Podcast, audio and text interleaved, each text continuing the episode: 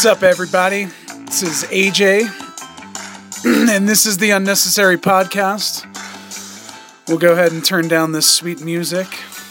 This is Sinkane. The song is How We Be. Haven't heard this one in a, a while, so wanted to listen to it once more. And um, it's 2018. We're going to kick things off by calling Jared as we shut that music abruptly in our high definition studio. Jared, coming to us from Pennsylvania, also the home of Lee, the usual counterpart here on the Unnecessary Podcast. Jared, coming to us from Northeast Pennsylvania. How's it going? Hey there, Jared. You're on the pod. Oh, Yeah, how's it going up there in uh, Northeast Pennsylvania? Northwest, rather. um, Northwest. Yeah, we are. We are having a thaw out, man. It's like a, a temporary relief from all the snow that we've been having. You heard that Erie got slammed with like five feet, Yeah. so we're just uh, everything's melting. Everyone's roofs are collapsing. Oh, really? Crazy. Yeah, it's all the weight of the snow combined with the water. Yeah, no shit. But, uh, yeah, pretty crazy. Otherwise, though, it's nice. It's good to be up here. So that all went down like Christmas Eve or Christmas Day, 2017. What was the the timeline? Yeah, so I was actually out of town, but um, heard from people that were still up here. That, yeah, it was right over Christmas, day before, day of, and day after. I think in a three-day span, we got 70 inches total. Stupid. Yeah, pretty crazy. How's, how's Denver, Colorado, bro? Well, it's funny, you know, I talk everyone that I talk to at work because I talk to people mostly on the East Coast and mostly in the Northeast. They ask me what the weather's like in Denver. I think partly because they want to commiserate and they think that it'll be pretty bad news from Denver. But today it was 68 degrees and it's sunny pretty much every day. So I was on the bike just a little while ago after work. And um, you never know at Denver. Sometimes it's seven degrees and sometimes you get two feet of snow.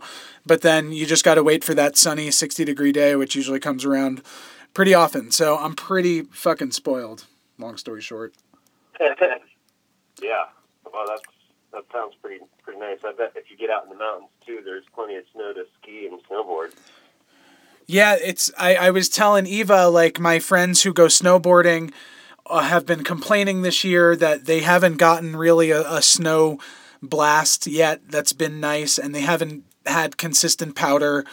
Um, they pretty much said it's been nothing, and, and a lot of a lot of mountains, half the runs are, are off offline. Um, and Eva Eva responded that don't they complain every year? And I'm like, well, I've only been I've only been here two years, but you're probably right. I, I wouldn't be surprised if the the snowboarders and the skiers who are super passionate about the mountain, like it's really only once every six or seven years that you get that perfect year where you get consistent powder, um, where you get good storms, and maybe it didn't used to be this ca- the case, and maybe global warming has something to do with it. Maybe it's cyclical, but um, yeah, they're complaining this year that they are not getting much. Yep, it's always it's always in search of the fresh powder. Yeah, well. Um, so when you got blasted with all this snow, like, did you have to go to work? Like, how did you even get out of your house? What was that like? Yeah, so pretty much everything in the city of Erie shut down. Um, Erie Insurance, big insurance provider in the region, and their offices shut down. My girlfriend, who works from home for Erie Insurance, she still had to work on the phone because she works from home. But everything, she couldn't really do much at the office. You know, she couldn't relay with the office any information because it was all shut down. It took it took weeks for the snow to get cleared out of the the roads, and they just were able to get it down back to the cement. Um, it's been it's been pretty crazy. Like I said, people's roofs are collapsing. There's there was a uh, it's a sports park in Erie, and they have this huge golf dome that's inflated by air, and I don't know what if they forgot to put grease or something on the top of it, but the thing collapsed. Huh. Luckily, no. Jeez. Yeah, there's been a lot of a lot of damage, a lot of a lot of snow. Yeah, that, about the removal now. You know, but where do you put all that snow? dude. uh, in New York City, people would legit fucking put fresh snow into garbage bags and have the garbage men take it away in the most disgusting display of like unfriendly environmental practices. yeah, absolutely horrible. oh my god, like we are just taking good perfectly drinkable water, pure water, and just putting it into plastic bags and Yeah, sending it to a landfill. Uh, that is really the worst thing. So um but yeah, totally man. I the that so the roof collapsing on the dome particularly reminds me of there was a video of the Minnesota Vikings dome like 7 or 8 years ago maybe and that shit collapsed. Do you remember seeing that? where was this? This was the football stadium where the Minnesota Vikings play. Oh, yeah, yes. And like that was like it was like a Wednesday or Thursday, and they were supposed to play that Sunday, and everyone was like, "Oh, like good thing that didn't happen three days later." It's cool. They caught that on video too, if I remember correctly. It's like cameras inside of the stadium. Yeah, it looks it looks CGI. Like you can't believe I'm uh, seeing it. And dude, people would have died. Like the like people on the field would have died, and then like a fuckload of if you wa- if you watch how the building collapses, like it just like psh, it just opens up and you're fucked, dude. It's an avalanche. yeah, man, snow is super heavy. It, like I said, it causes damage up here. It causes damage everywhere. Oh. And then I think another big is, is people's homes aren't well insulated, and uh, huge, huge icicles form. I just read in, in our local paper today that some guy was trying to knock um, this icicle off of this roof, and they said the dimensions were ten feet tall by six foot tall with American. The guy, the guy hits it with the shovel, and he like goes up to hit it with the shovel and falls backwards. The thing breaks from the roof, and he gets pinned under this chunk of ice like in this pile of debris. I hate to laugh, but oh my god. uh, so yeah, I mean, Wow. Wait, did he die? no, he, he's okay. He was in the hospital with minor injuries, but uh, yeah, he got he got really lucky. Okay, good. So I can laugh about it. Jesus. Mhm. Yeah, That's like that. that's yeah, that's crazy. that's amazing. Um Yeah, that's weird like that's a weird safety thing that you wouldn't think of like make sure your icicles don't get to like death spear length. Yeah, we have the problem at our house because we have a wood stove in our garage where we have our wood shop, and our installation is pretty bad in here. So it just leaks out, and we've got. I mean, every day we go out and clear off three or four foot icicles. I saw the Snapchat of you clearing off some icicles, and um, I have a couple more points about that, and then I want to ask you about your wood shop. But um, I love Snapchat for keeping up with um, with friends and family. For like, I've just fallen into. I'm sure like Instagram has its merits, but I am not on Instagram and. I barely go on Facebook, but I really love Snapchat, just like seeing what the fuck you're up to. And um, like when I saw my cousins at a recent wedding a couple months ago, it was like I knew exactly what two of them had been up to um, for the previous two years. Uh, whereas like the other, their two sisters, I was less familiar with what they had been up to simply because they weren't on Snapchat. So anyway, much appreciated. Yeah, it's pretty. It's pretty. Uh, not intrusive as much as like skyping or sending videos on a text or something. You know, it's a, nice. You're right. It is a nice way to keep up with people. Yeah, it's funny how a technology comes along, and I'm I'm pretty conventional um, with how I respond. Like I'm an early adopter usually, but usually I I don't see the merits of a lot of stuff. like most people. Like I'm like, ah, that seems like a useless accessory. Like I can, I, I see the merits, but on the other side, I, I see how it's completely um, not vital. But then after a while, you start adopting a certain technology, and if you keep with it, you notice like, oh, this is, it's not. I'm not any happier probably, but this I am a fucking human who likes more shit. So fucking bring it on kind of thing. Bring it on, baby. Yeah. Right. Um, when I was in fourth grade, we had to research natural disasters, which is bizarre for fourth graders. Like they just wanted to instill like this weird fear, I guess. so I had to research. Yeah, like part of the year we researched national parks. The other part of the year we researched natural disasters. So I picked, or I got, I was chosen to have avalanche or avalanches. And Ooh. yeah, pretty interesting. Got to develop like a nice healthy fear of, of avalanches, but as someone who's not a backcountry skier, it's not really like a concern of mine. Um, yeah. But I did learn that if you're ever caught in an avalanche and you are covered in snow, that the what you do is you you make a little area, you dig a little air space in front of your mouth and you like drool out your mouth, and whichever way the drool goes uh, is where gravity goes, and you go the opposite way because your orientation will be all fucked up and people will be digging and dig down and dig sideways and not know where to go. That's a that's a great uh great thing to know if you're out on the mountains. There you go. Little AJ's tip of the week. Wah, wah, wah, wah, wah. um, We'll throw you a little guitar lick. I do. Yeah, totally. Do do do do. Get fish when they're Yeah, I told Lee um, that that we could make he could make some interlude music and stuff. That's before I figured I'll just go really lo-fi and just crank and just fucking get him out there. Yeah. There you go. But yeah, I mean Lee Lee and I have done about twelve of these these little ditties. So in the future, yeah, we'll add more sound effects and fun, goofy shit.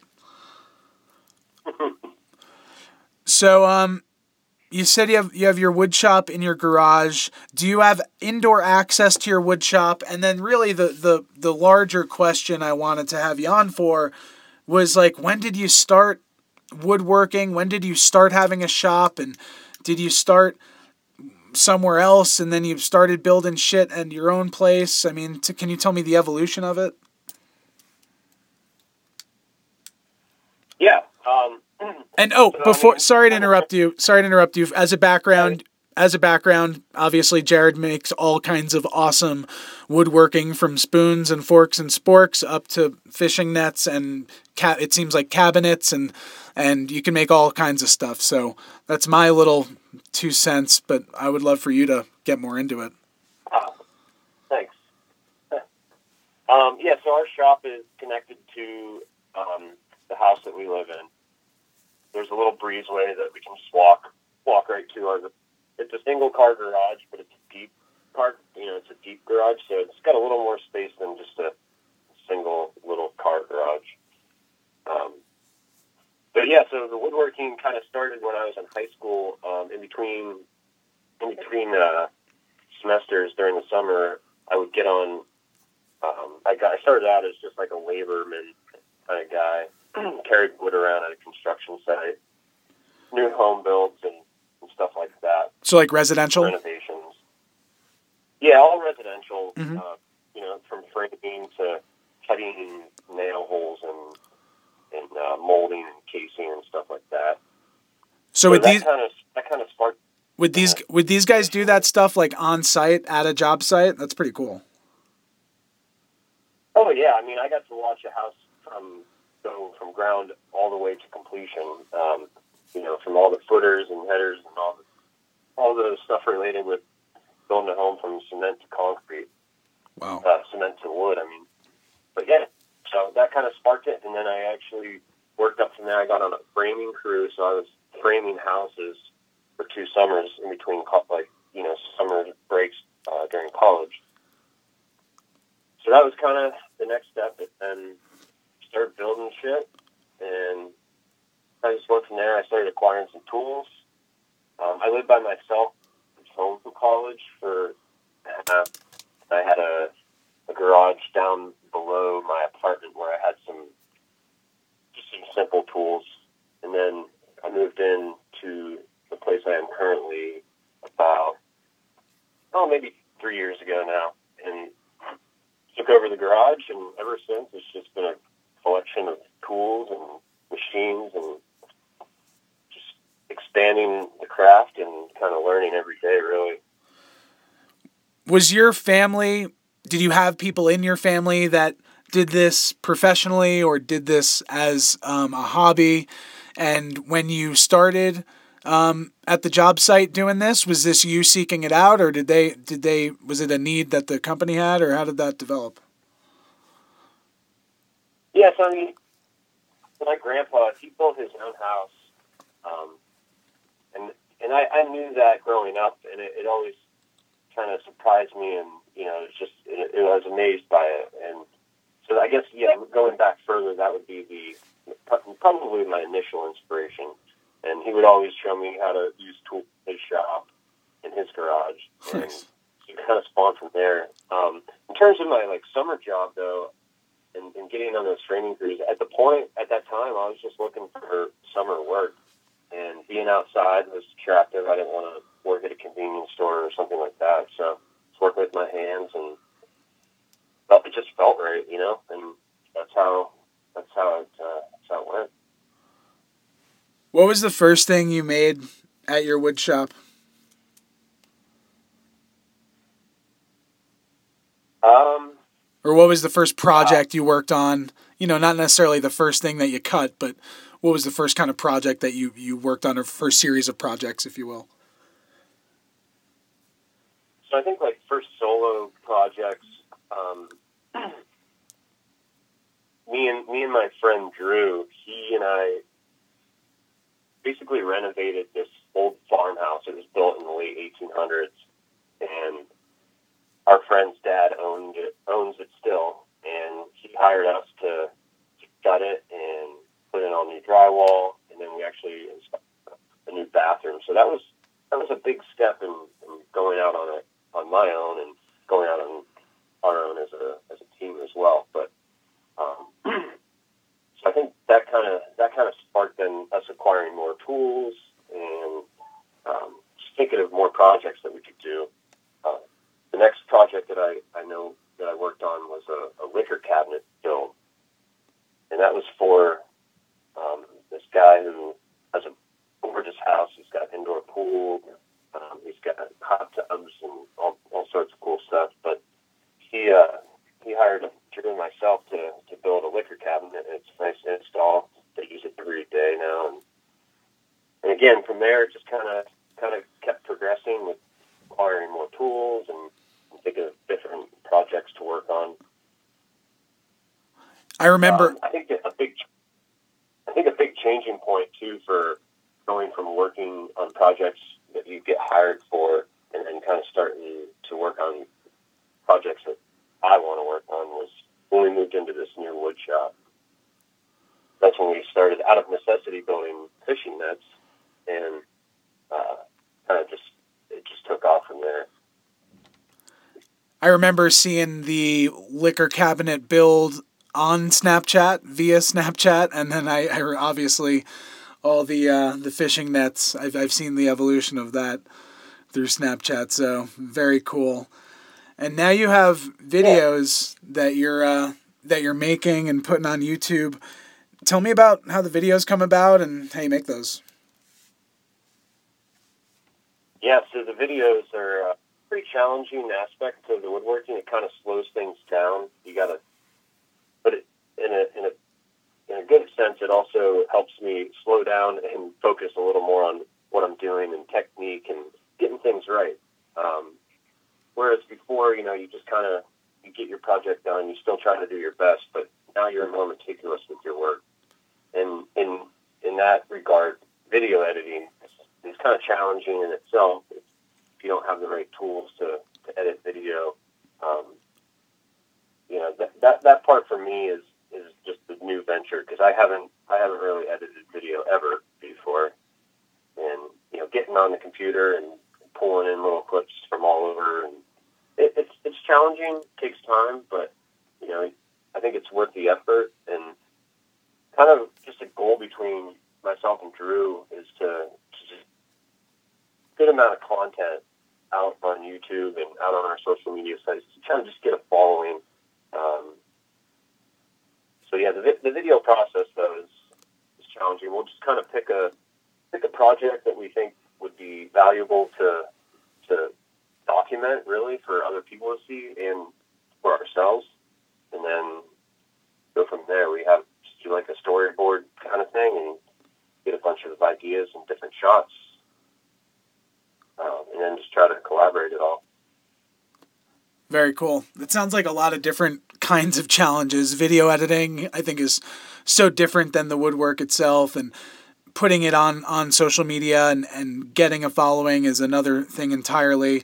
So that's that's cool. It's a lot of um, a lot of cool challenges. So what do you think? What do you think the market or what's the addressable audience? Is it hobbyists that would mostly benefit from these videos, or is it professionals, or is it both? Um, you know, I don't really think professionals would would benefit from this. I think more more. I think people who are hobby woodworkers would would benefit from this. They at least get to see how how certain processes work. Um, for example, you get a rough piece of lumber. How do you get it flat on all four sides? You know, perfectly per- parallel to each other and 90 degrees on each edge. So there's there's certain just basic challenges to woodworking that I think people would find beneficial being a hobby woodworker. Um, I mean, that's I learned so much myself from YouTube, watching people, and I mean, I think I think just having a variety of different videos out there, you know, people can search a lot of different ways to do a certain thing on YouTube, and depending on what kind of tools they have, it might be easier to do it one way than another. Nice. Yeah. Where do you source your wood? Um, couple different couple different ways. Um, recently, I got a a large chainsaw and a chainsaw mill, Oh, nice. I can take I can take a log and mill it into slabs. So that's been my newest venture. Is my buddy has he works on this a property that has like 150 acres of woods, and trees are always falling down, just natural natural death, or they get crowded out by other trees. So we'll go in there and pull them out with the tractor and the mill. And I milled all last summer, so hopefully some wood that I milled last summer will be ready for eh, maybe by next year. it takes quite a while, but between between milling ourselves and um, there's another guy who owns a tree service company locally that we go to a lot, and he's got a good selection of wood that he's just had cut down based either by the, the client or himself or however he acquires all the wood. He's got a little mill himself. So between those two, um, I try not to. We try not to get any wood that's like harvested in a way that's not sustainable. Um, like I said before, we don't go into forests and cut trees down. Right. Um, we're only getting trees already been down for a while or, or otherwise. Nice. um, have you noticed any of your other hobbies taking up less of your time since this one's become a pretty cool passion? Yeah, yeah, absolutely. Uh, snowboarding. I haven't been snowboarding in two years. Yeah. Haven't haven't been golfing in two years. I used to golf, but uh, yeah, no, I, I I don't think I would change it though. I love it. Learning every day. Totally, man. I've I've been thinking about that. Like, I used to I used to love sports. I mean, I still love sports, but I used to watch a lot more football. And I remember when I moved to Colorado a couple years ago, I was thinking like, all right, like sun, like how am I going to figure out like Sundays are going to be awesome because kickoff's two hours earlier, and um, I would start making plans for the weekend, and I'd figure out like how I can be free on a Sunday. and that just gradually changed over time. You know, you'd miss a couple, and before you know it, like two years have gone by, and uh, like on Sundays, like football's the farthest thing from my mind. Like I got, I have too many other fun things to do. yeah, absolutely. That's, that's how it goes. And also, I was thinking about how I used to think that in some way, my hobbies were part of my identity, and like who, my hobbies were who I was, and um, like who I was was the things I do, the things I have, like the job I have, um, and and so I felt like attached to it, and I felt like if I changed my hobbies or if I didn't do those things or if I didn't have those things, then I wouldn't be the same person. And um, I've heard people who like were alcoholics and people who've gone through twelve step programs who talk like this about how they think that they're going to be a different person, either like less funny or less interesting or whatever. Um, or, or just like you'll miss a part of yourself, like specifically with the hobbies, if you're if you're just evolving and growing as a person. But like that's not who you are. I think that who you are is is just your energy and and you know the the effects you have on others and and the love and, and emotional energy and, and the, the productivity you can bring to the world um, you know positivity in, in however you know aspect or dimension it is and so that can be transferred no matter what hobby you're doing you know? Like you don't have to be identified with a certain thing or having a certain thing to uh, to enjoy yourself. So it's important i think to just like go with the flow. And like if you find yourself liking a certain thing more and more um, you know if it's if you know it's a healthy thing for you then keep doing it. Yeah, I think I think a lot of people could be able to relate to that. Um, everyone has everyone has to work for a living, or, or some other have to figure out some other way to get you know to make a living to, to be able to live really. Um, and a lot of people just see it they hate their job or whatever you know. But mm. if you if you look at it differently, um, you like you said, it's not defining in terms of oh yeah, I'm a I'm an accountant. I go to work every day and I hate my job. But you know, people don't identify me as an accountant or any finance guy. I'm just just me. Yeah. So I think more people need to to just like you said, go with it, man. Yeah, and I think like I as I'm getting older, I'm realizing like people like you and I are are incredibly privileged. Like I've always known I've had a privileged upbringing, but just the fact that I'm able to um, have a job that that pr- allows me to have a roof over my head and food on the table, um, and I'm not working in a sweatshop, you know, eighty hours a week. Um, I I'm realizing like, you know, and and so, and I think a lot of people like us get have depression and like, I think that's there's a part a big part of what's wrong with the world. Like, um, people like us have have like a malaise about us, or, or there are people in our situation who are in their 20s or 30s or 40s and um, live in the United States and have a job and are part of this kind of larger machine and and we're living perfectly fine lives but we feel like we're missing out on something. Like you said I hate my job or like like my job is cool but it's not I my perfect situation. And so I used to get depressed or I used to think like man I'm not really doing what I want or society's not the way I want. And then I would think like well if if I'm not doing what I want, then fucking why don't I just do what I want? I have plenty of time outside of work to do what the fuck I want.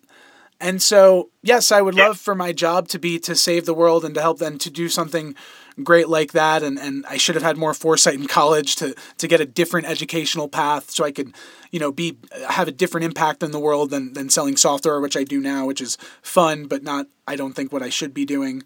Um, so but I have all this free time and it's like, well, if I think I should be doing something else and think about what I should be doing and then do it in my free time. And that's how I started cultivating purpose, my, you know, website and community thing that I'm kind of in beta testing mode, but um, I think it's similar to like your woodworking thing. It's like if if that's what like th- identify what you want to do and do it. And a lot of people don't aren't able to identify the right thing. I think because people's sleep patterns are off and they're not eating the right thing and um, there, there's a lot of environmental factors and also developmental factors but you know you got to meditate on it and think about it and cleanse your body and then find out what you really want to do and if you have any spare hours in the week like go ahead and do it you know absolutely right, man. You got. I think you have to have a hobby as a person in general, aside from even if you do pursue your your most favorable job, you know, title, and you you love absolutely what you do. You're fully immersed in it. You still need a break from that. I mean, Yeah. and so with that, everybody needs some kind of hobby to to relax and wind down from their daily grind or whatever it is. Mm-hmm. Totally. Um, yeah, my, my friend Mike, who's in the band Savoy, um, he's doing exactly what he wants, um, making music, which he which he de- was determined to do at it from a young age to do that professionally, and he's very successful and um, makes a good living and tours around the country and plays music. Um, but it's not. Sometimes he wants to play different kinds of music, and he's he's restricted to the market and to his audience. Um, but but even if he's playing exactly what he wants, um, you know, he might have a day where he has a different whim. Um, but after a while, it's it's work nonetheless. Even if you love it, and like you said, you need you need a hobby besides that, and you, you find you find different shit, and you you never know what you might find. Yeah. Eva and I decorated cupcakes a couple days ago. It was delightful. Yeah, I saw your it looked pretty. Yeah, yeah. Again, another Snapchat post. Yeah, Eva's gone a couple times, and Eva has an incredible artistic instincts. Um, me, not so much with uh, with like the, the the spatial and visual arts. It's not really my thing. Yeah, it, that's a hard talent, man. Yeah. Um, uh, Eva made her own wrapping paper this year and her own um, cards. And what that entailed was like taking bits and pieces of various other, like she would take magazine clippings and like tape them together with like fancy fabric tape and or lace tape and like just find all different techniques to like create these interesting Wow. mosaic looking yeah like they looked um like in one sense it was it was a million different colors and patterns so it could look clashing or, or bizarre but it's it was like very eclectic and um just created these really cool like hipster like gift box wrappings it was dope That is pretty dope. I always recycle for my wrapping paper too, nice but being being a guy, I uh, I use just newspaper or like brown paper that we have around. Yeah. You know, yeah totally newspapers. Yeah. Well, um, I was I was uh, I wanted to ask you about about travel because I've been I, I just booked some travel and just got done with some holiday travel, and I have some I have some pretty fucking hilarious airline airplane stories. Um, we were texting back and forth that we had we had some potential there. Um, I gotta tell you. Okay, can I tell you this one story of this one super fat dude that was sitting next to me? So Yes. I've I've in you know in my adult life I've had really good um really good luck with traveling. I don't usually sit next to giant people and like I'm a pretty big person myself. I have giant shoulders, so I have to slump them over to not um, intrude on others and and um, you know coach sucks. But I've had really good luck with not sitting next to super fat people. But on this one particular flight, um, this was in th- uh, over Thanksgiving.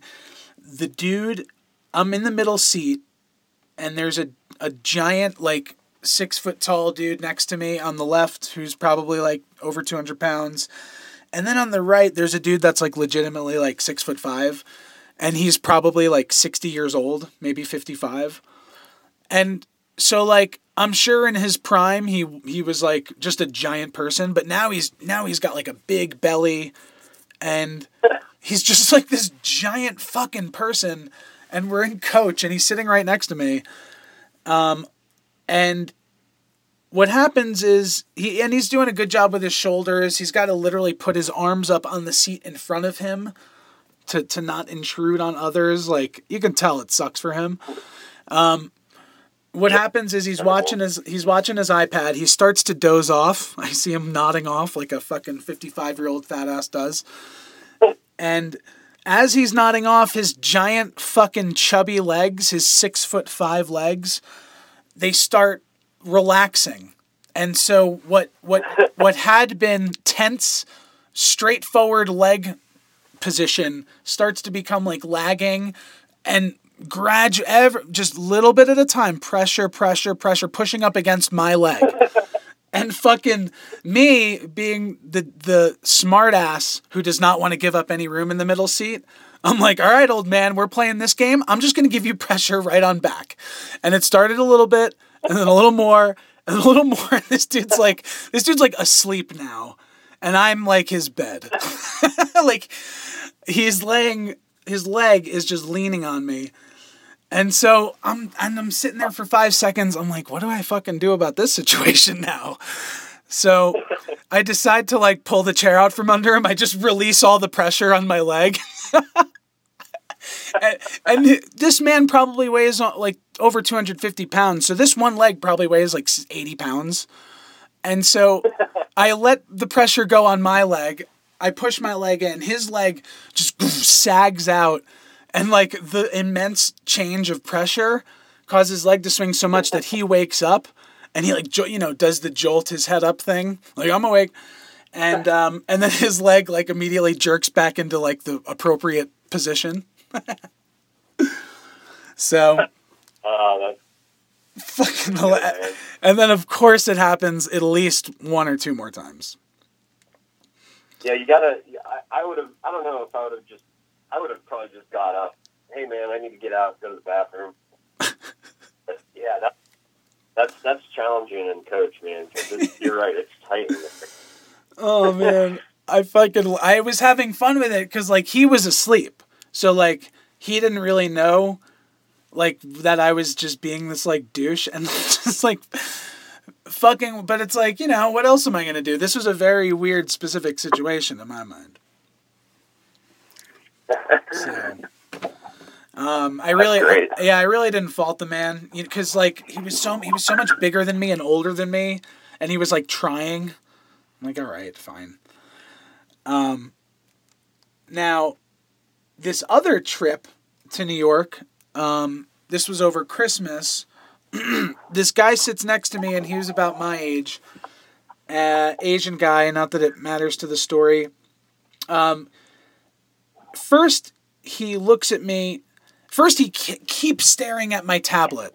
I have my Samsung tablet w- with which I download Netflix, I download YouTube, um, and I have you know random videos or whatever on. So I'm entertaining myself. This guy's fucking staring at my shit. Then he asks me, yeah. Then he asks me, um, "Hey man, how do you get Wi-Fi on your tablet?" Because we're on some shitty Frontier flight, and I have my headphones on. Oh yeah, yeah. And I think he had said something to me earlier in the flight that was like innocuous, but I had my so this is like the second time he's talking to me with my headphones on, and this time it's like some he's asking me how I got Wi-Fi, and I take my headphones off and I go, I don't have Wi-Fi. I downloaded these, and and I was like, you can pay, you can download YouTube videos when you have YouTube Red, and he was like, oh, word, word. And I'm like, okay. So I put my headphones on.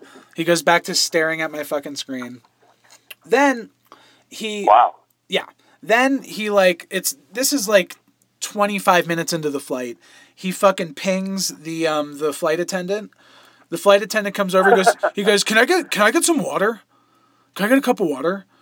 And she's like, "Yeah, like we'll come around. Like you, by the way, you paid $70 for this flight, dick." Like yeah. What do you want from us? so, like, they come around with like the water. He gets his fucking cup of water. Then he's like, dude, I'm thirsty. He's like talking to himself slash me about how he's thirsty after he drinks it. And then like somebody, a flight attendant walks by and he's like, can I get some more water? Like, I'm like, what what flight do you think you're on that you just get fucking gallons of water and Wi-Fi and it was really it was really it was really perplexing me as as an experienced shit frontier flyer. Um, right? And then to fucking cap it off, Jared, he fucking again, my headphones are on, and he like taps me on the shoulder. I take them off. I'm like, what? And he's like, do you know what time we land? I'm like, Jared, how many fucking times have you flown?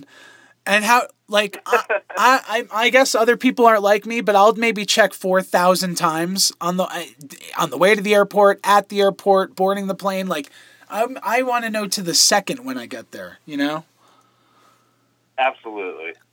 This guy's just getting on a flight, fucking all willy nilly. When does it get in? Tomorrow, fucking Wednesday. Ugh. yeah, it's an, it's an overnight flight. Dude, I hated this guy. this guy, this guy was grinding my gears. I'll tell you what, I don't think I've ever had a, a, an actual bad, person or any sort of bad experience like that in a flight. I've definitely had the people that are just a little too big for their chair, you know, they're nudging into you like your story before. But no, I've never had any like perks or anybody watching over my shit. Hated this guy. Um, so I was once on a flight actually to Las Vegas to meet you. If you remember that lovely weekend at Circus Circus. Oh, yeah. oh my God, what a fucking weekend. oh yeah. Um, but I get on the flight, dude, and um, this is my first time to Vegas, mind you. So Ooh. yeah, so I get I sit down and and immediately in the middle seat next to me is this woman who's like in her mid 40s with like the orangest tan and the fakest tits and this little dog in a in her in her carry thing. And I'm like, "Oh, this is and and fake blonde hair." I'm like, "This is the, already the most Las Vegas thing ever." And and and she looks at me and she goes and she goes um don't you hate flying she was like i'm I hate flying so much and i'm like what and she was like and she was like i used to f- completely flip out every time i fly i'm like what? And she was like and she was like don't worry i took two xanax. I'm like what? Like th- this is just getting worse and worse. And then like and then like this woman like she either had the wrong seat or like the flight attendant comes over or somebody comes over and like asks for her. And she was like oh hold on and she starts to get up and she goes here hold my dog real quick and i'm like what and she's like and she's like but just like hide it because i'm not supposed to have it on the plane i'm like no this was like the most fucking vegas situation i had ever like seen in my life I was so goddamn pleased. She ended up moving seats. I was so pleased with that. But um, so she ended. She had to move seats, and then the guy. Then this other dude comes and sits down with like a crisp, starched, button-down blue shirt and his his slacks, like he had just come from work. I'm flying from DC, Yep. and um, he's he's like in his mid forties, and I notice when we make our descent into Las Vegas, you see the strip out the window. This dude takes out his fucking wallet and he just starts counting hundreds. And he's got a stack. he's got a stack of like fucking 30. he's got like 30 plus bills. Yeah, it was, I was like, look at this motherfucking asshole. I'm like, Yep, he's gonna be balling. yeah, like God, how many how many hookers are gonna have to pretend to love you?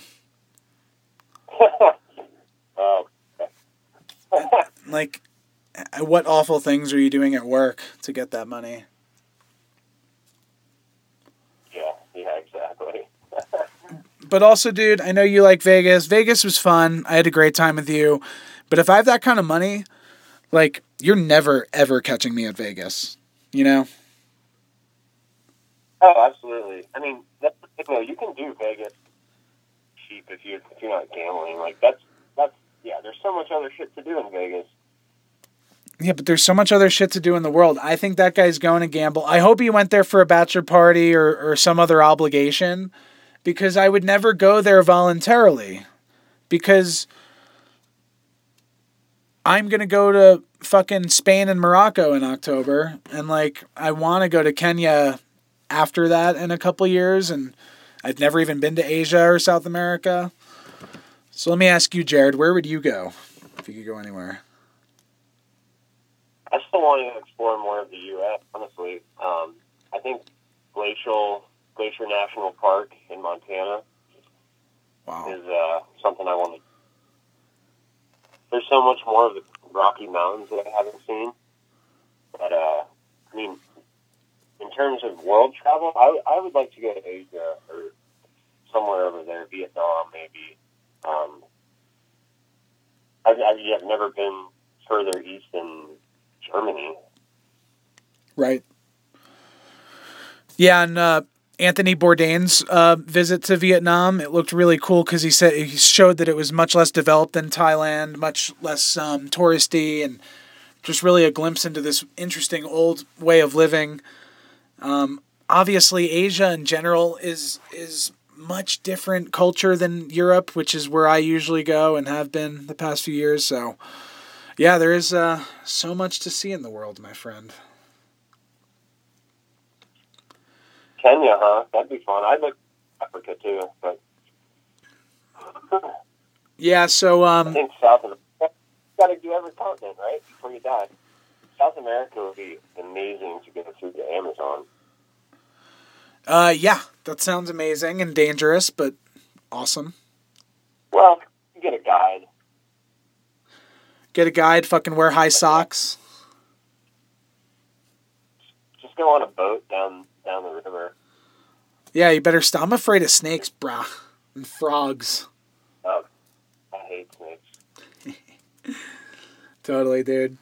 Um, yeah, so I I completely forgot. I forget that like Africa's an option because I'm enamored with with Southeast Asia, like Thailand, and and Europe is my go to. So I just forget that Africa is an option. Um, what happened was a few months ago uh, I was on I was on Facebook and I was like, "Fuck, man, I'm gonna I'm gonna give Eldad a, a shout." I haven't talked to him in about a year. We talk about once a year, and um, you know we were we were almost best friends, pretty you know as close as you could be in college for a couple years.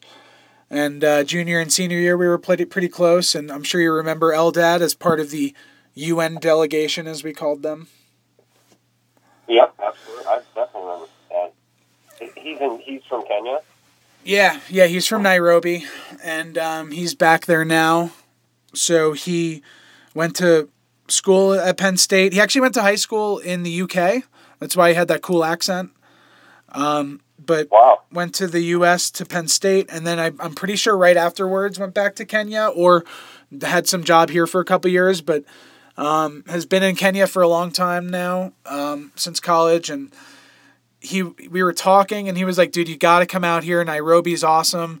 They had some political bullshit go on a few years ago and some terrorism, but that's all behind them. And uh, it's like safe for women, which is important because I travel with Eva, and um, you know a lot of African countries are Muslim countries, but Kenya's safe. Um, and and so Nairobi is dope with the city, and then he told me like the safari's right there, and like I want to see a fucking lion, I want to see a giraffe. Are you kidding me, bro? Yeah. So, and then he said that he comes to DC twice a year for work, which is awesome, um, because uh, the company I work for, I sell software, and our our office is in DC. I work remotely, so I told him like, just tell me the date you're in DC. I will come there. So um, now I'm gonna end up seeing Eldad at least once a year when he comes to DC, and then like in a couple years I'll go to Kenya. That's Brad, man.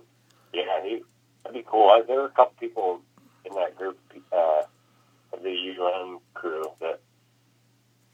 Do you, who was that? That taller guy's name? Uh, Desmond, who is incredibly dark skinned, or. Yep. Uh, Desmond, that might be it. He's also I from. think he lived with him. Yeah, he's also from Kenya. Yeah. Oh, okay. No, no, there was another, another, another like maybe Eastern Asian. Well, there was Shafni. Do you, is it Shafni, the Sri Lankan? Shafni, that's who I'm thinking. Fuck yeah, dude. So yeah, yeah, man, that was a coup. so yeah, Shafni was uh, another very close friend, and man, we were like brothers, and uh, we would have like hours long conversations about um, life, all kinds of things. He lives back in Sri Lanka. He lives uh, in Colombo, which is the capital, and he he seems to be doing well. I mean, I I talked to him a couple years ago. I was trying to make my way to India for vacation, but um, I talked to him then, and I think I talked to him about six months ago um, when he had his birthday. So yeah, I mean, I use Facebook to connect with those guys. Like um, Sinhar and Yeah. uh, Sinhar and Ashu are back in India and Mumbai. Wow, Yeah. cool. Yeah, it's a good way to keep up with those guys. Yeah, but you're right, man. There's so much about this country uh, to explore. And uh, So, you know, one part I don't want to explore is the South, like Alabama. I don't know if there's anything in Alabama that I would really care to see. yeah, no, fuck Alabama. But um, Arkansas or Right. Yeah, I agree. Um, I mean, I'm sure there's like, uh, yeah, Arkansas is a shithole. Like, uh, I think it's something. I think Birmingham. Like, there's a couple like cool towns. Like, ah, this is a chill, a chill like small city in the South that's like got craft beer now and like has a good music scene and like they're like m- like mini versions of Nashville kind of thing. Um, so like I know the South is like dotted with like cool places, but that's different than the Grand Canyon and Black Hills up in South Dakota or Petrified Forest or Moab. Like, holy shit, dude! You know. so much out west. I told you. Fast. Well, I got to thank you for telling me about dispersed camping. I mean, this really changed my life. Um, you remember we would go camping in college, which was pretty much you know humping a case of beer up Mount Nittany or whatever. Um, Yeah, sure. and it was shit like camping in Pennsylvania is and or or the the famous fucking failed tent at at uh, the Penn State football weekend. It's just Oh, like yeah. you're just it's like it's always raining in Pennsylvania when you're camping. Like it's perpetually raining. It's like dreary. I'm always waking up cold, um, and there's not much to see. So, but in you know, and you said you talked about dispersed camping to me last year, and and so you just go on these forest roads, and they have fire pits already set up that are free, and um, Eva and I found a good one. Our our first weekend going together alone um, we found this spectacular one and ever since then you know i found a couple others and now i'm just obsessed with finding all of them i like the the, the valley views and the streams and the the cliffs and and um, and then eva and i drove five hours away and uh, dispersed camped by the stream and then hiked another three hours to get to these blue lakes these like crystal clear you could see 30 feet down Wow. yeah, like bright blue lakes. They were fucking awesome, dude. Out there in, yeah, when we come out there in June or maybe yeah, late June probably, we're gonna have to. When when do you go to Morocco? Uh, we're not going there till October, so we got the whole summer here out in Colorado. Yeah, that's. I mean, the best thing about all any national forest, you can go in and find those campsites. So, literally anywhere in America where you can get. Um, and actually, what's really cool about um, there's a national forest about an hour's drive from where we live, the Allegheny National Forest. Yep. And so we go out there all the time for trout fishing and just camping, having a good time but uh, you're allowed to stay at one campsite for 14 days and then move to the campsite that's like literally adjacent to you and stay for another 14 days. So you can you can live in the national forest system if you wanted to, which is incredible to think about. Yeah, You can get hunting permits, you know, get a hunting license and fishing license. You could you could live out there. yeah. Actually, Eva, um, Eva grew up in Santa Fe, New Mexico, where there's a ton of poverty and um, a, a lot of diversity. So there's a mixing of different kinds of people, and uh, she said she would have friends who, as as a kid, they would they were homeless during the summer, so they would live in the national park, and as a kid, they were like, yeah, all summer was great. We were camping all summer. And like the parents were like, yeah, we saved like a couple thousand dollars and then when school starts, they like come back to town and like find a place. So, yeah, it happens. Yeah, absolutely. Oh.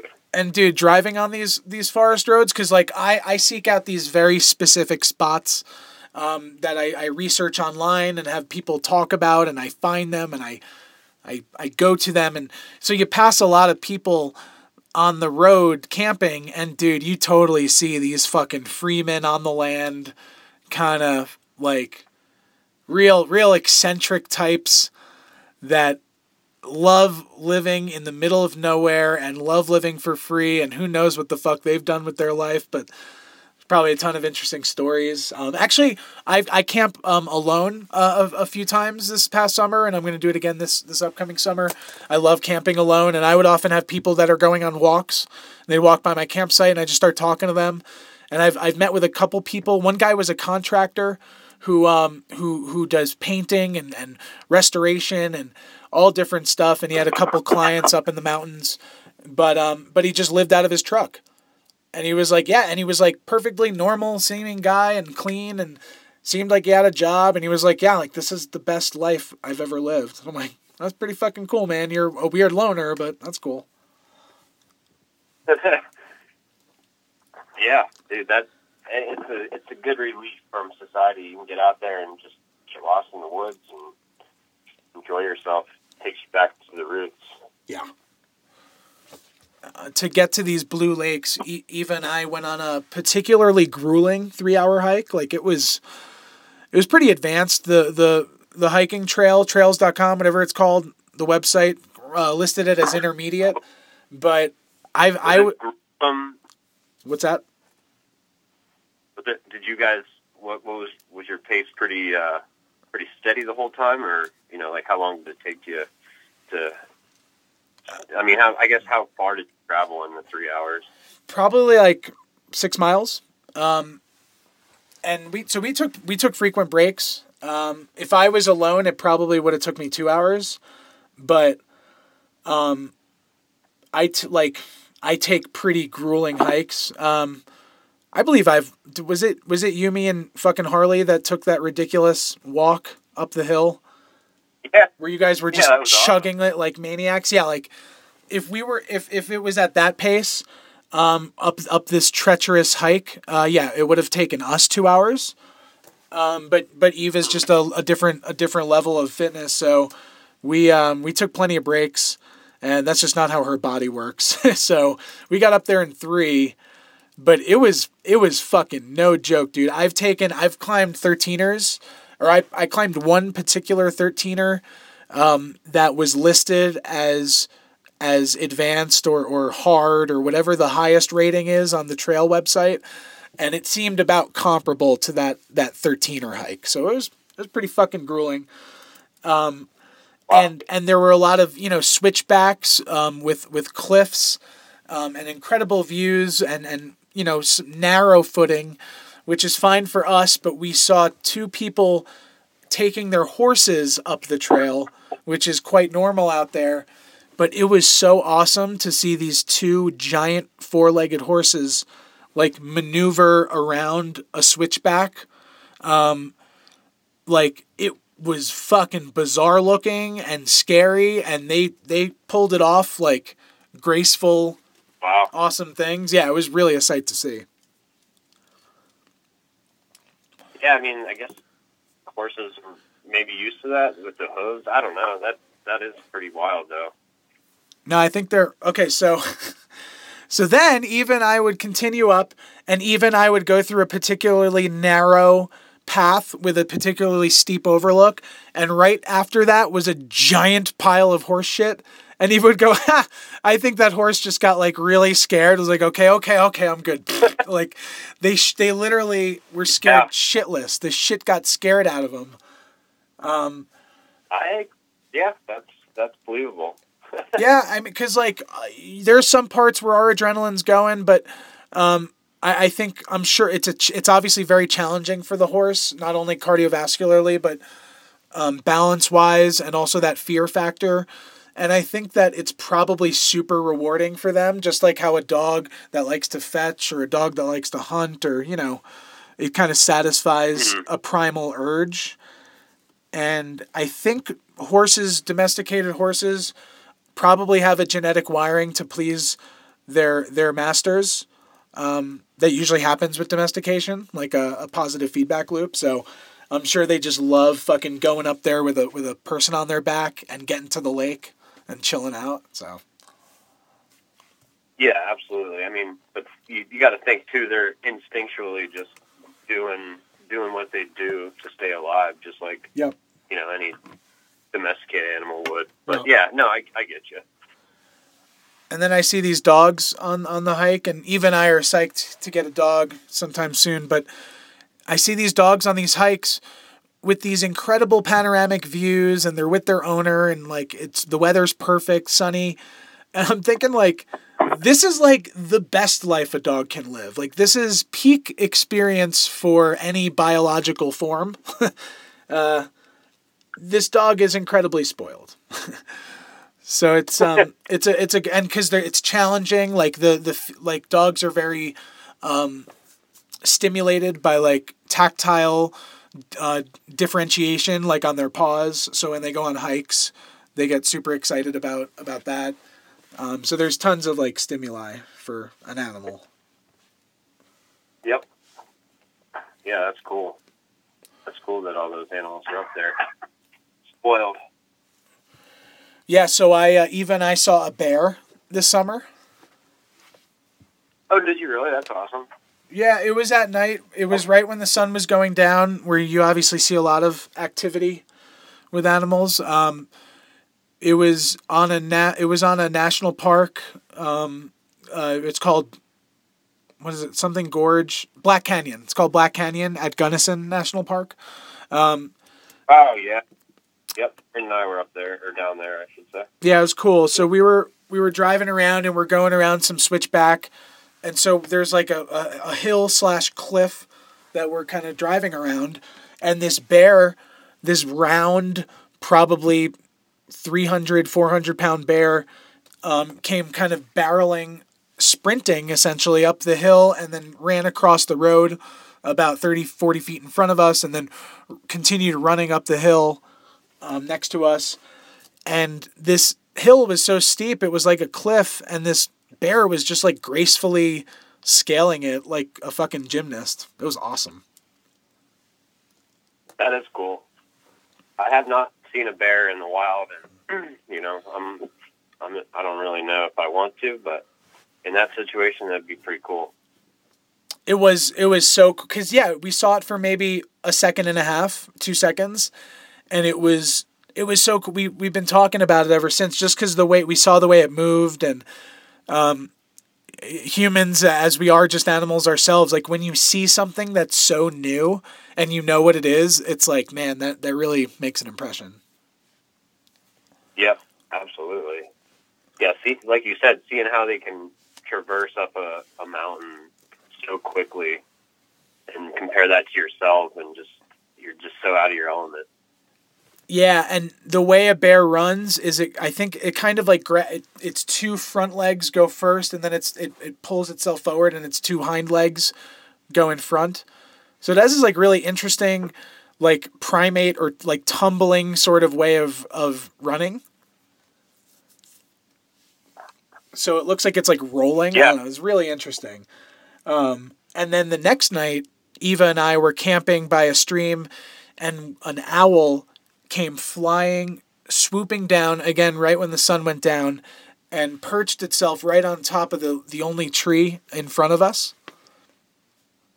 Oh yeah, that's sweet.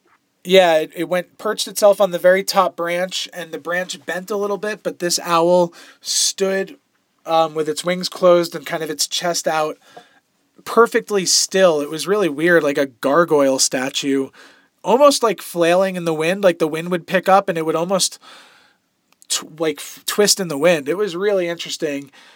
Perfectly still. Eva and I stared at it for at least 15 minutes.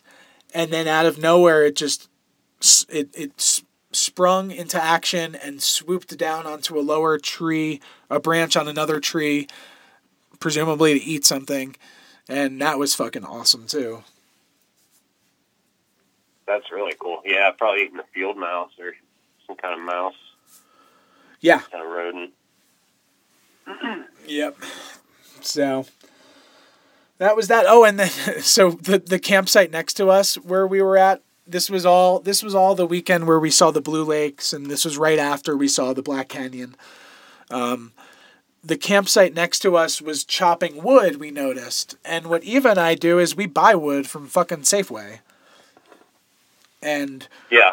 I've I've started to get in the habit of buying wood from Safeway and only using half of it and then foraging the other half. So I use I use the the pre-chopped wood as the base and then I get big branches and sticks and stuff to fill it out and keep it going.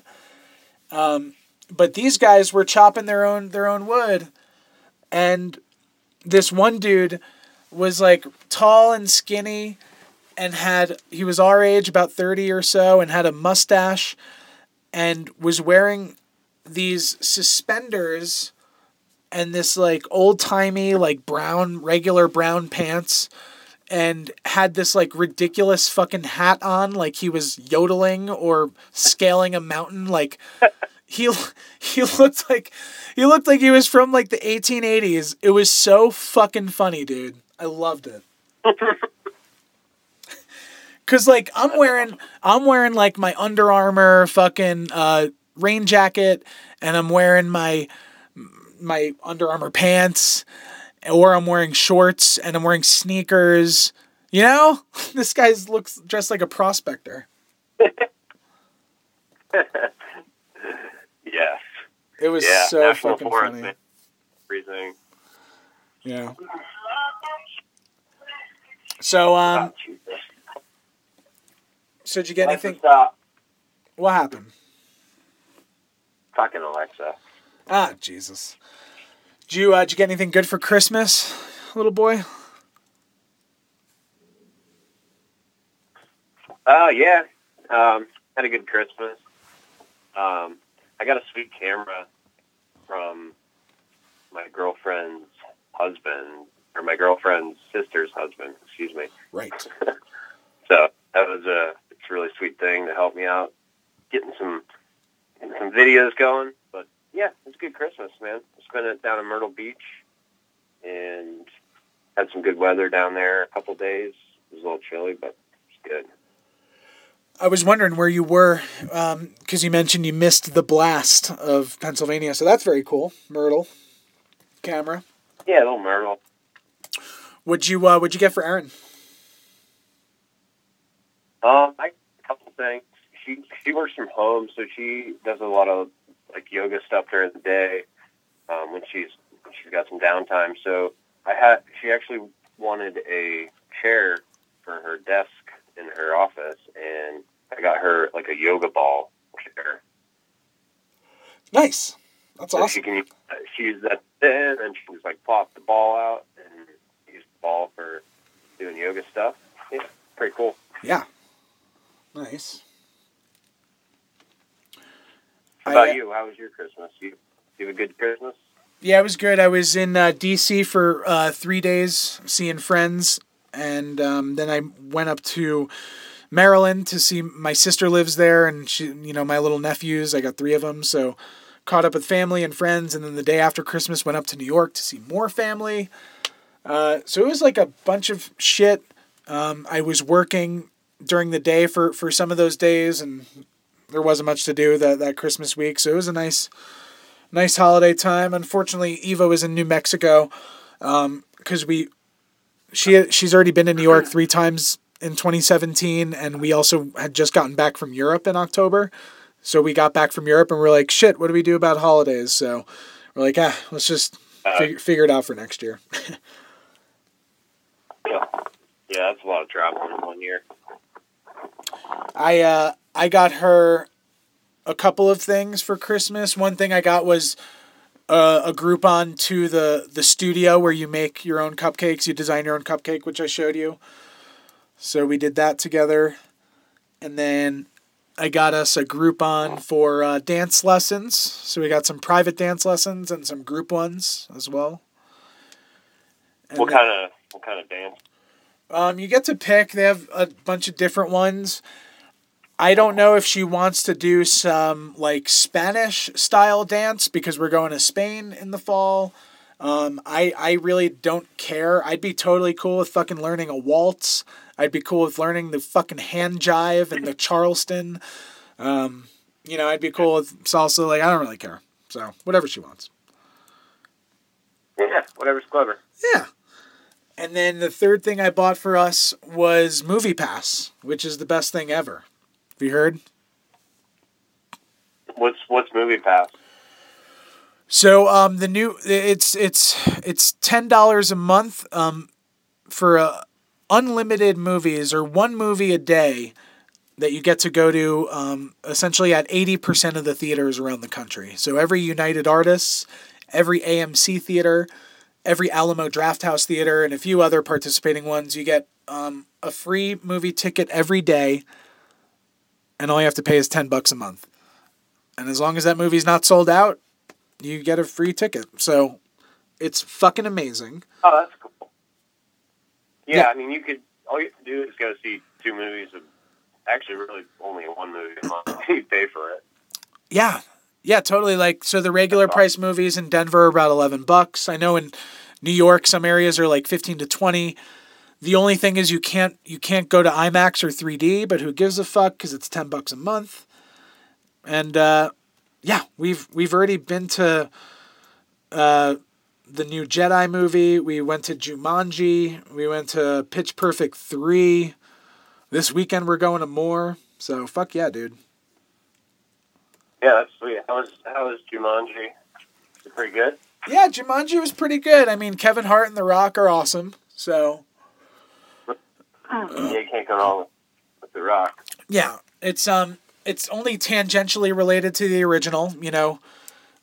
So Hmm. it's it's almost a standalone movie, but you're there's enough like nostalgia points that you get in there. But it's just fucking fun. Like it's it's it's well written because there's plenty of laughs, but it and and like the the dialogue seems fine, um, and it's not supposed to be uh, an Oscar or Academy Award nominee. So, yeah, I think it's good. Yeah, sweet. Cool. That's a good gift. Yeah, and then also compared to um, Star Wars: The Last Jedi, it was it was pretty much Citizen Kane compared to that. So Yeah, I remember you texting or something saying that the he didn't really care for the Star Wars movie. Oh God, dude! It nothing happened. There was no plot. the plot was like the movie opens with like, um, General Leia, like the the the fucking whatever they're called, the Empire is is firing on us. Uh, oh, okay, let's hit warp speed. And then it's like, oh no, they've they've found a technology to identify us at warp speed. So we're just gonna have to keep out uh, keep out running their their shit, but we're gonna run out of fuel, and that's just the entire movie. and then they end up on a planet, and there's more shooting, and nothing is resolved at the end. Nothing changes except a bunch of people die. Um, at the end of the movie, like they're still on the run. It's just they're they're further along on the run, and more people have died. It was like really like what the fuck did I just watch? Oh, well, yeah, shit. That's, they're just pumping out money at this point. Now that Disney owns the whole deal, it's they're just they're publicly traded. They got pumped out, man. Dude, pump it out. It's a guaranteed bill, right? Absolutely. And then what happened was so Movie Pass.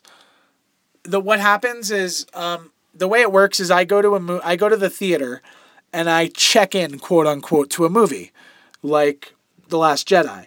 When I check in through my app, then Movie Pass activates my physical card, which they sent me, and then that physical card is valid for thirty minutes for that movie at that theater. Then the person at the theater swipes my card, and MoviePass actually pays the theater full price. Wow. Yeah, so MoviePass is legit mo- losing money hand over fist. They have a million new subscribers since September. Crazy. That is crazy. So they're they're growing like crazy, and they're losing money like crazy. Um, this the the the CEO uh, was one of- the founders of of Netflix, and also was the former CEO of Redbox.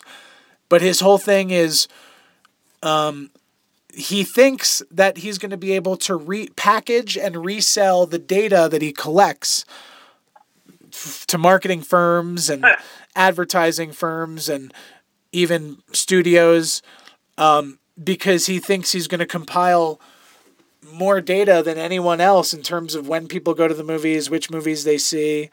And so he's banking on this as as like where they'll make money.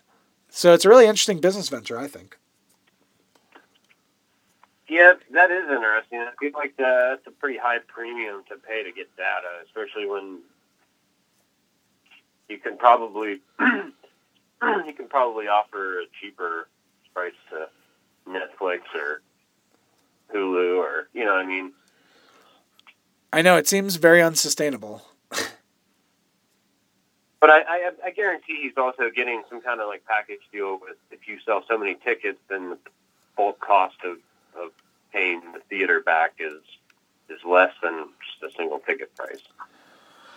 From what I read, I can't see that. And AMC actually threatened to sue MoviePass when they lowered their prices in September. like, apparently the. So, like, Movie Pass is still losing money. They're paying theaters full price. There's no cooperation by the theaters. But what's happening is the theaters are actually freak, completely freaked out, which is weird. And these theaters keep putting out statements like, we will in no way allow movie pass to cut into our concessions or our ticket prices. Like, because they're so afraid that movie pass is just going to get too powerful and be like, I have every fucking moviegoer in the country. You are going to give me a piece, or they're not going to go to your theater. So, who knows? Yeah, that's interesting. Yeah. So, um, are you looking forward to any particular movies this this year or upcoming besides The Last Jedi? Honestly, no. I don't even watch any uh, of the Star Wars movies. I I haven't been following them any of the new ones at least. Um, but no, I, I I can't remember the last time I've been to a movie theater. It's been a couple of years now. Yeah, yeah, it was the same way until I uh, until I met Eva, um, for which this is one of her hobbies. So it's been cool, man. Um, yeah, I'm looking forward to a few more. There's like uh, Liam Neeson is doing a movie called Commuter, which is pretty much taken on a train. Oh yeah, I have seen previews for. Yeah. So there's that, but um yeah, I love I love me some Netflix and what I was reading about and hearing about with Disney buying Fox. Have you heard about this? I, I've heard some. I've heard some rumors. I, I you know, follow CNBC. Right. Um, but no, I, I, has that, gone, that hasn't gone through yet, has it? I'm not sure, but maybe they have to figure some shit out. But pretty much, I think I, from what I what I was reading and hearing, it sounded like it went through. So I'm gonna treat this conversation like it, it's going to. Um, what would potentially happen is if Disney and Fox are the same company, they could offer a streaming service like Netflix, except it would have the entire Disney library, the entire Marvel universe, the entire Pixar universe, the entire Star Wars universe, and then all of 20th Century Fox films, which is like like 20% of the major movies that are made every year. Like I like if you just look at the previews coming out, it's like, oh, there's another 20th Century Fox. And then you get all the Simpsons and then you get all of FX. Um that's like a lot of shit. And so they're to the theory is they're to pull out of Netflix, offer their own platform, and like if you fast forward 10 years, there's going to be two or three major platforms. There's going to be you like you'll buy Netflix, you'll buy um, the Disney Fox conglomeration, and then maybe you'll buy like Amazon Prime. And those three will give you like so much entertainment and original as well as shared content that it's like, man, I'm all set. yeah, I could see that happening. That would be very smart business move um, for Disney. Yeah. I, I, think it'd be challenging. They might even be. They, another option they should explore is to just license it out to Netflix. I mean, Netflix is a huge conglomerate itself. Yeah, um, but you're right. That platform could be there. You got to think they've got to be creating content then if they're not getting the rights to, to movies or, or what else. But they've got to constantly be creating content. Yeah. Yeah, that's. I mean, I, they clearly have the budget. But. Exactly. I mean, I don't think Disney or Fox will ever stop creating content, and then also rolled into this potentially would be like all so Fox owns like so many regional sports networks, you know, Fox Sports West, Fox Sports Dallas, like they pretty much own like I don't know, 80% of the basketball games out there. So if you subscribe to that, you get a ton of sports as well. Like Disney owns ESPN. Yeah, that's true. Yeah. Disney owns ESPN and Fox. You know, you get you get like the World Series or whatever. So. Welcome to the future of. Hopefully, net neutrality gets repealed. Not to change subjects, but uh, the uh, not. I'm sorry. It's already been repealed. I hope it. Uh, Congress kind of intervenes here and does something about it. Yeah, I think this is very much on topic because I was going to say, like, these services like Netflix is the reason I don't pay for cable. And um, internet service providers like Comcast are losing TV revenue because people like me are no longer paying for it. And so they they want to make up that revenue somehow. And now that net neutrality's been repealed, they could totally fucking just fuck us over or get their money from Disney some other way.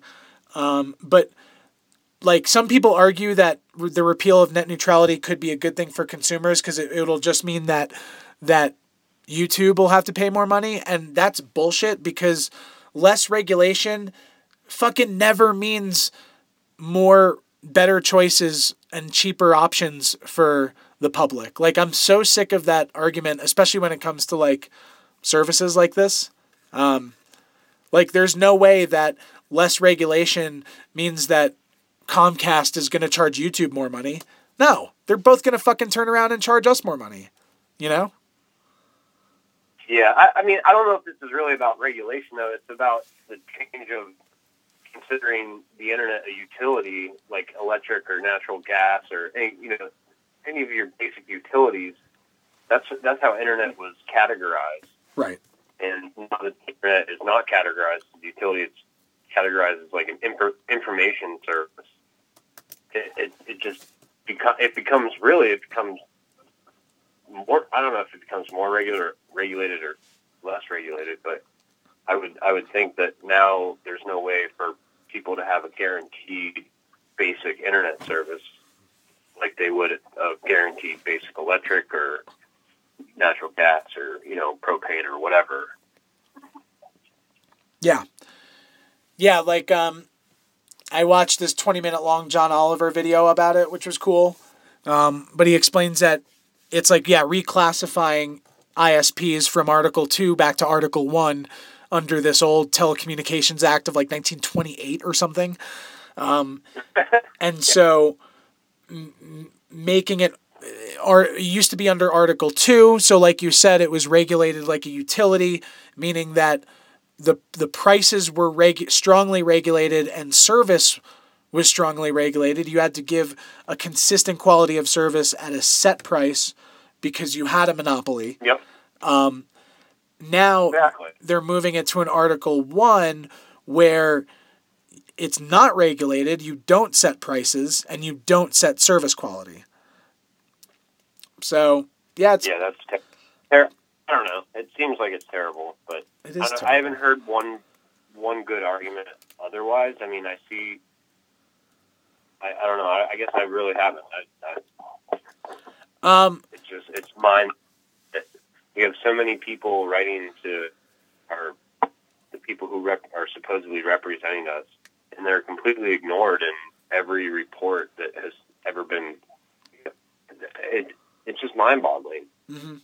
I've I haven't heard one good. I mean, do you have one good reason reason why that should be. I mean, you, you say it's good con- for consumers, but why?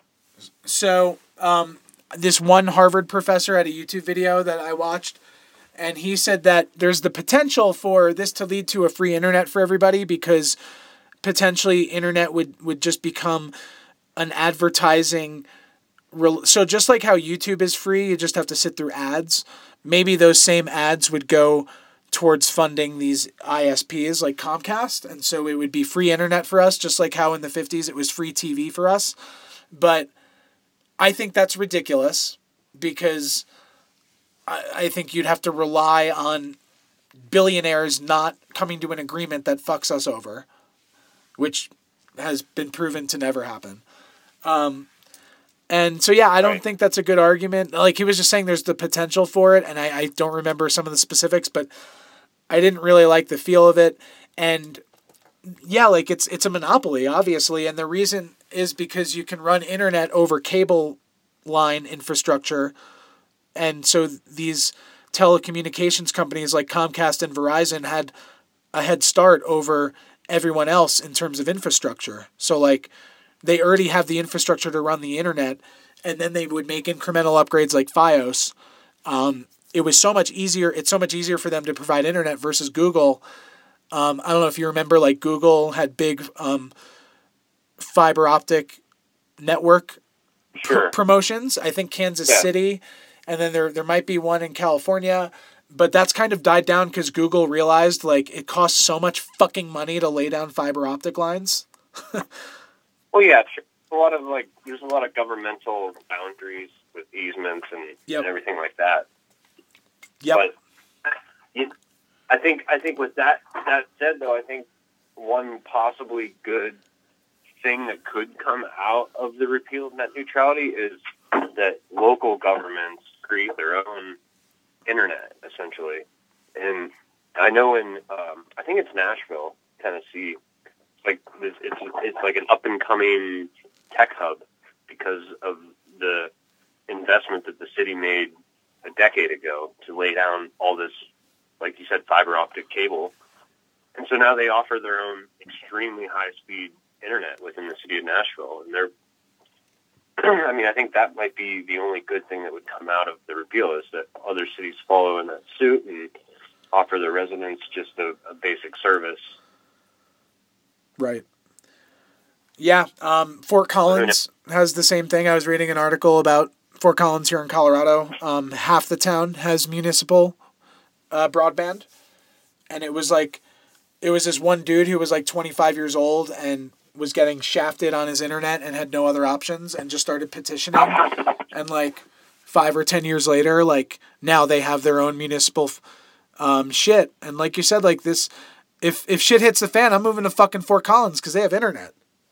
So and the mm-hmm. people own it. And Fort Collins has a history of great representative government and, and good democratic system. So yeah, that's that's the way to go.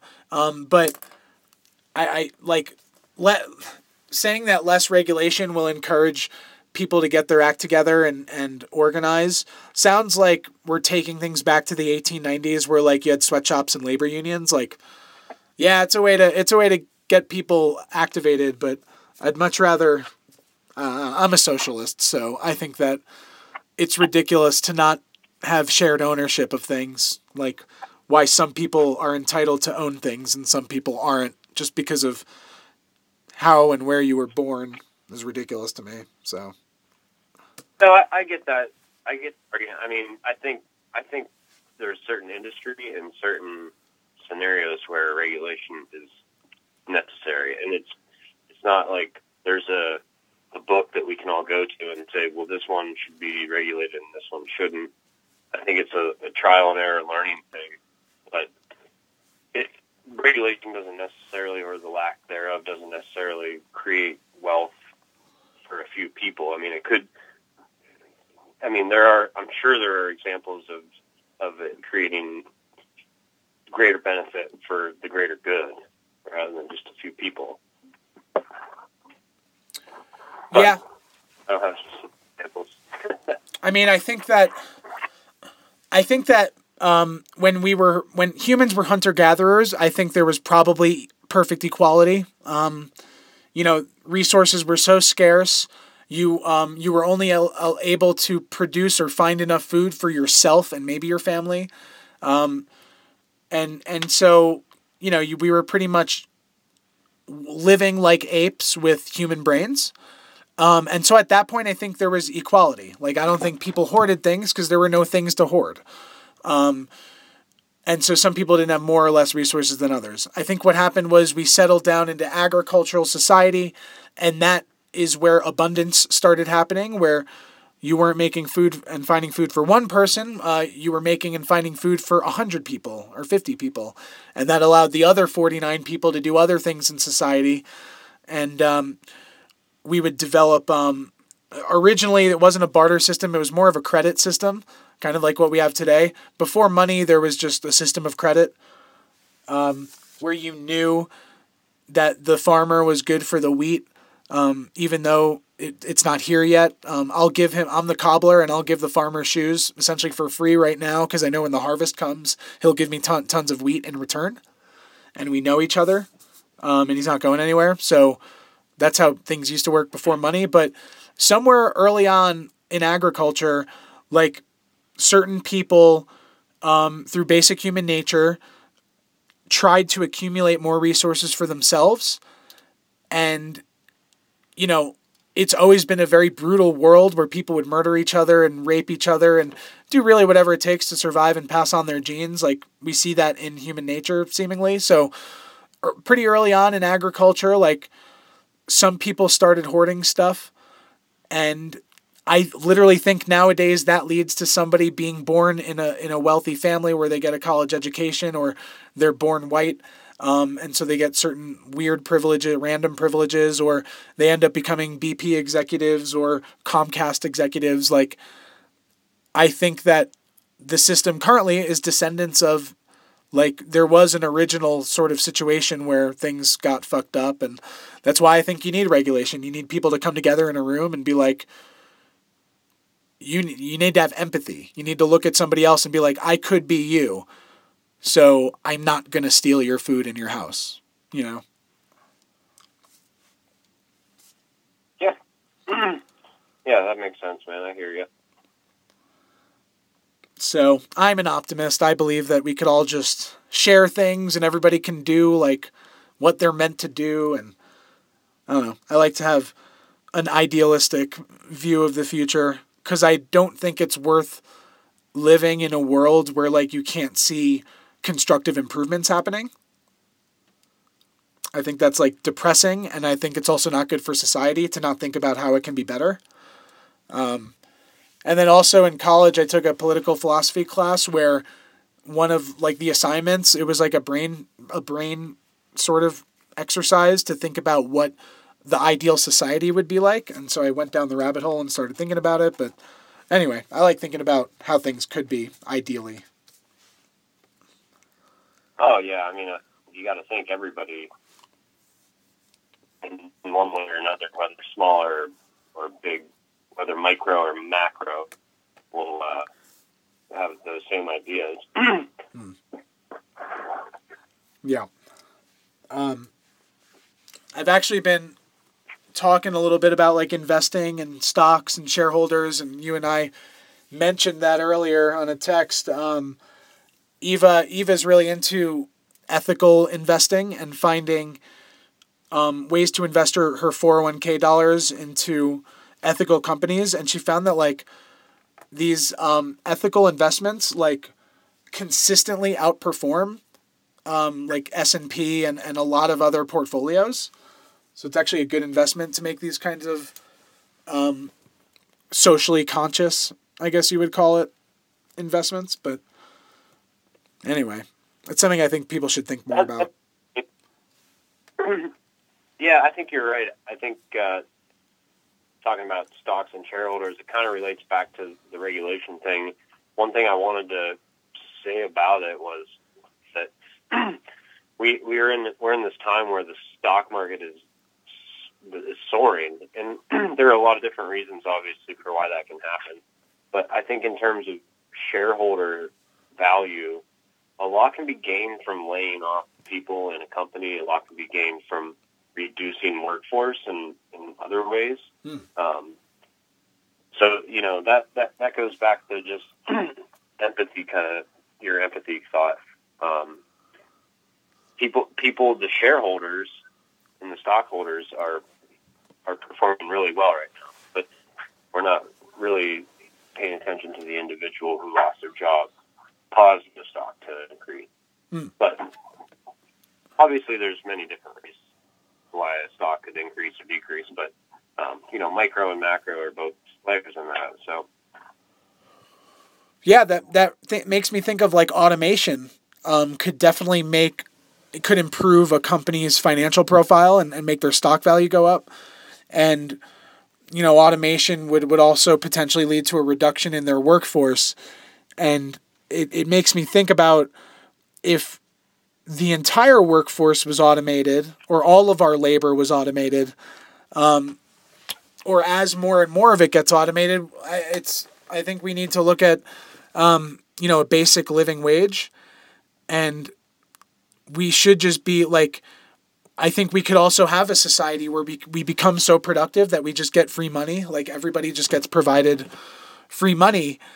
And people think this is ridiculous, but to that I say every single innovator in the history of the world that I've seen um, has come from uh, some sort of privileged class, meaning at a time where 90% of the world was illiterate, Andrew Carnegie got to learn three languages. So he may have been, finan- he grew up on a farm, but he had th- knew three languages and worked in his uncle's factory. Like, that's a level of privilege that allowed him to to be a, an incredible innovator. And like Elon Musk, the same thing. But pretty much they grew up in an environment where like food, shelter, um, like a family that that supports them, and the basic clothing, you know, the basic needs were met.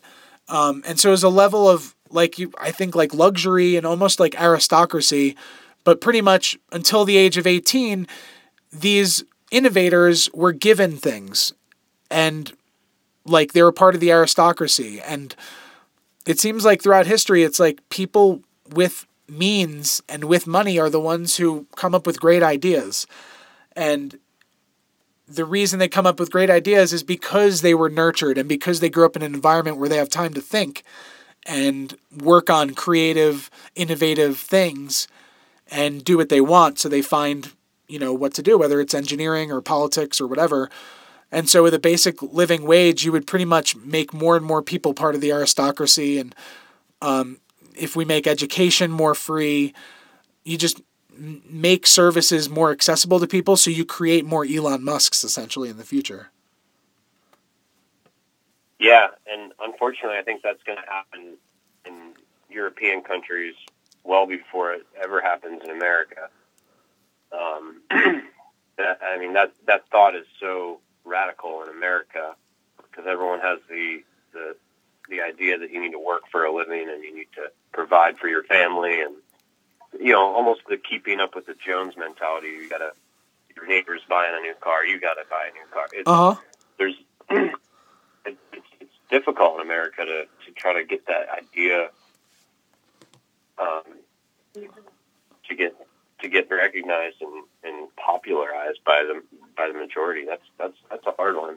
But Mhm. but I don't disagree with you. I think I think it's going to work in in the future. I think it's going to be a necessity in the future, like you said, with automation and and, the, and robots. I mean, face it, man.